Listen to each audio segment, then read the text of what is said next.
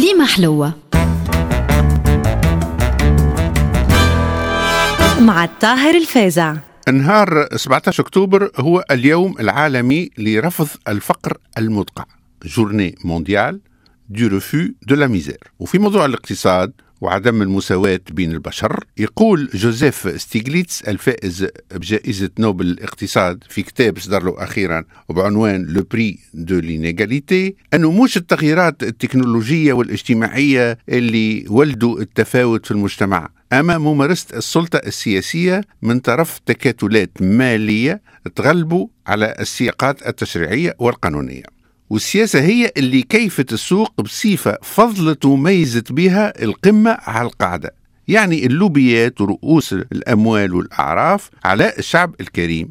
ولذا السياسة يلزمها تتبدل. ويقول الكاتب أن عدم المساواة لا يزي ينتهك المبادئ والقيم البشرية لا يزي يرسخ المداخيل الاصطناعية la rente artificielle والزبونية والامتيازات والرشوة والاحتكار. ويأكد على أنه التفاوت الكبير يعطل عجلة الاقتصاد ويغذي الأزمات ويعيق التنمية والتفرقة. والتمييز ما يخليوش الأمم تحسن من وضعها وتتقدم ويخلق نظام تربوي مختل وحالات تعايش صعبة ويدمر المجتمع بالضبط كيف اللي صار في تونس. في نفس السياق زوز طب إنجليز كبار ويلكنسون بيكيت يقولوا في كتابهم The Spirit Level علاش مشاكل الصحة والمشاكل الاجتماعية بصفة عامة يعترضوا الأكثر للفقراء؟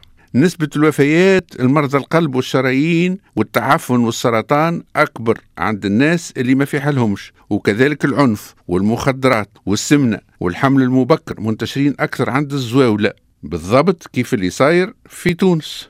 وبعد سنين من الأبحاث اكتشفوا هالزوز دكاترة قاسم مشترك لهالمشاكل ألا وهو أنهم موجودين بكثرة في البلدان وين عدم المساواة طاغية على المجتمع يعني وين الفوارق بين المركنتية والترورة كبار ياسر. كذلك الأمراض العقلية أكثر ثلاثة مرات في هالبلدان ونسبة المساجين أكثر بثمانية أضعاف والهموم الجامدة هذه الكل نلاحظوها في تونس الخضراء عز البلدان سابقا خاصة بعد ثورة مباركة وباش نبينوا الشيء هذا توا باش نتعداو من نظريات للواقع ولغة الأرقام.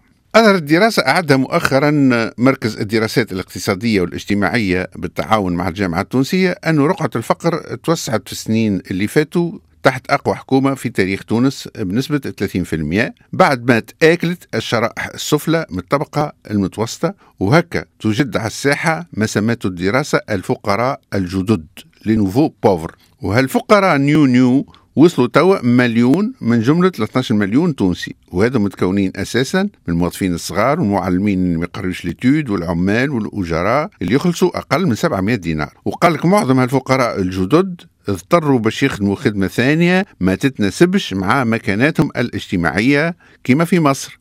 وخاصة ممارسة تجارة المواد المهربة وبيعان الغلة وال friperie إلى آخره. تلقاه معلم مثلا في الصباح يقري قم للمعلم وفيه التبجيلا.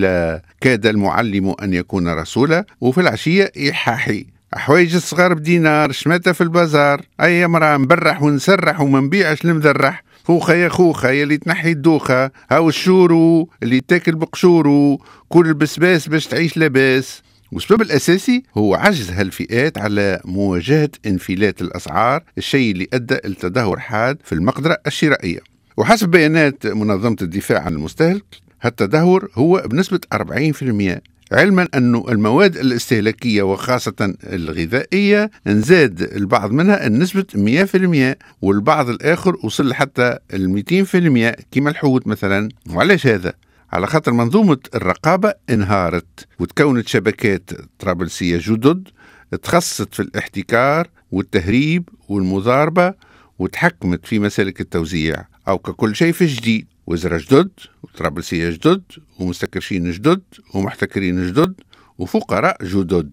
والجديد يا رابح. هاو ثم عصابات من الأثرياء الجدد. زاد حسب الدراسة قاعدين يستفادوا من الربح السهل الغير المشروع. والدولة اللي كانت هي الحامية والراعية للحد الأدنى من التوازن بين مختلف الفئات ضعفت وتلاشت والفئات متاع الغلابة ولات تحت رحمة سوق اقتصادية متوحشة شدينها عصابات هي أقرب للمافيا منها للتجار. و93% من الناس اللي شملتهم هالدراسة يقولوا اللي وضعهم الاقتصادي والاجتماعي قبل ثورة مباركة كان أحسن ياسر من توا. و71% من المستوجبين قالوا اللي الوضع في تونس كان يكون خير إذا ما صارتش هالانتفاضة. ويقول الشاعر على لسانهم الجاب القمح للقصيبة والجاب الورد للقمام والجاب مباركة الحبيبة والجاب الفندق للحمام وإذا القردة تجيب طبيبة حتى من يجي حجام الله يرحم أميمتك يا بورقيبة ولا ترحم أمك يا ولد الحرام العيب مش في اللي يطلع مصيبة العيب في اللي يسيب البهيم بلا الجام وتحياتي على مياتي.